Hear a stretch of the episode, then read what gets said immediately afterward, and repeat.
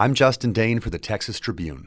President Joe Biden announced Tuesday that he will nominate Harris County Sheriff Ed Gonzalez to serve as Director of U.S. Immigration and Customs Enforcement. As head of ICE, Gonzalez would help oversee enforcement of U.S. immigration law. Biden has promised to unwind much of his predecessor Donald Trump's hardline border policies. Gonzalez is a former Houston police officer who served on the city council before first getting elected sheriff in 2016. He won a second four year term in 2020. During his first term, he was a vocal critic of Trump's approach to immigration.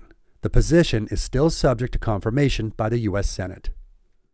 For more details, visit texastribune.org.